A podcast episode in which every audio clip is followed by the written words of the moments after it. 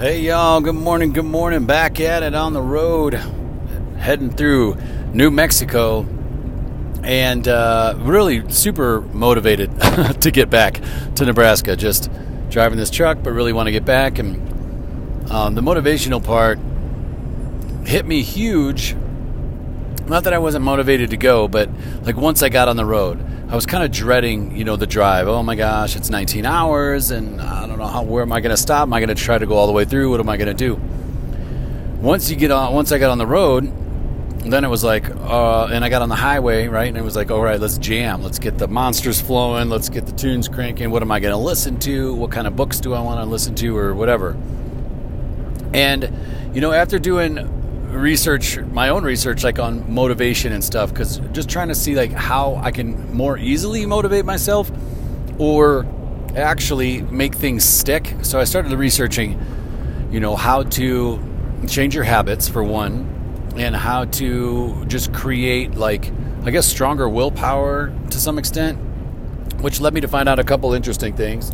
So motivation in itself it's funny because we want to be like motivated to run, right, or to, to do exercise or to eat better, but the actual motivation a lot of times comes after the fact of, of starting it. It's not that you're going to be sitting around the house and you're going to be motivated, of course, to work out because you're feeling, you know, chubby or you're feeling uh, out of shape, you're feeling tired, whatever it is. You know, you're you're watching something, you're like you're watching Baywatch, and you're like, hey, I better I better get this thing turned around.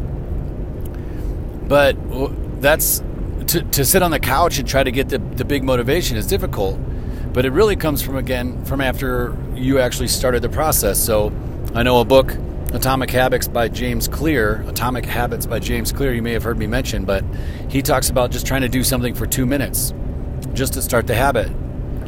Um, and so like let's say you're going to go you want to go running. He, his theory would be well put on your running shoes and step outside the door and lock the door and then if that's all you do, then you won. Then you can go back in the house because that's truly like the beginning part of it. Like the first like two minutes of trying to you know do the habit is is really the hard part. That's the decision making time.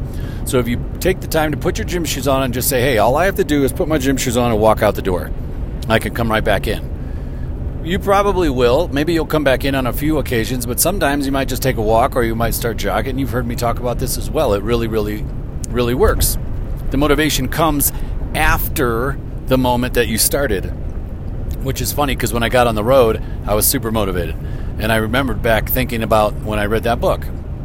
And the and then the part of it, the willpower part of it that is really intriguing that I didn't know, but it makes sense is that willpower is like like a depleted resource. It can be depleted and you have to restore it. So think of it like um, you're doing curls. Let's say you're doing curls. I'll give you a 25 pound dumbbell, and in your right hand or whatever your strong hand, you start doing curls with it. Well, eventually, you know, in a few minutes, you're not going to be able to do anymore. However many minutes that is for you, tough guys. However many curls you're going to do with 25 pounds, I don't know. But pretty soon, you're going to have to set it down and you're going to have to take a break, and then your arm needs to rest and it'll regain its a little bit of strength, and then you can come back and do it again. Same thing with willpower, what I'm learning is that you deplete it um, and you have to restore it, usually by, you know, the end of the day, go, going to bed or taking some sort of long, extended break. One of the studies they showed.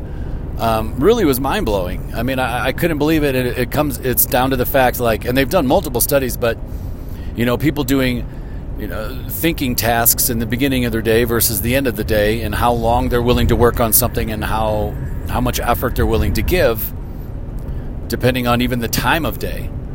Um, and how many choices. So it's like if you have to go through your entire day using your willpower to not eat candy, to not drink alcohol, to you know do your work. Just to do your work, you have to use willpower to sit in your seat and do your work and stay focused.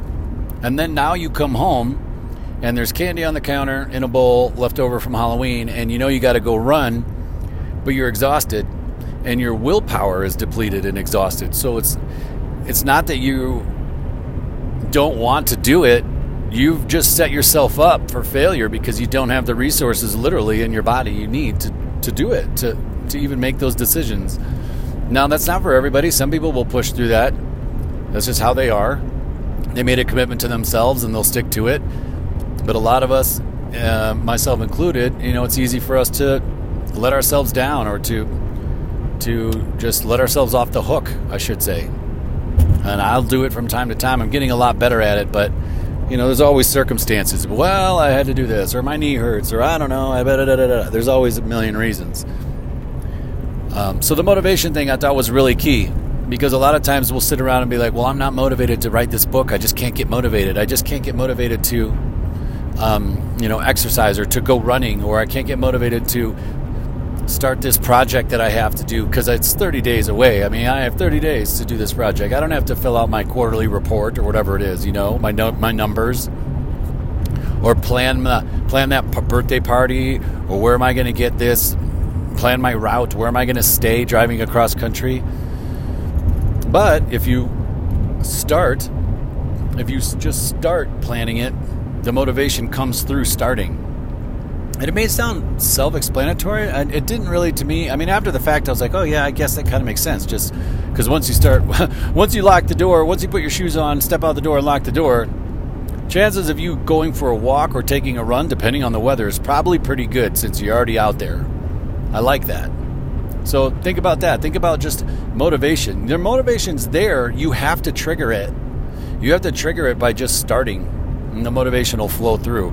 Even if it's one word on a page, even if it's one sentence, even if it's just the act of sitting down at the at your desk and pulling out the notebook or a computer and start typing, whatever that is, start writing. Just start. Put your shoes on and walk out the door, and let's get motivated.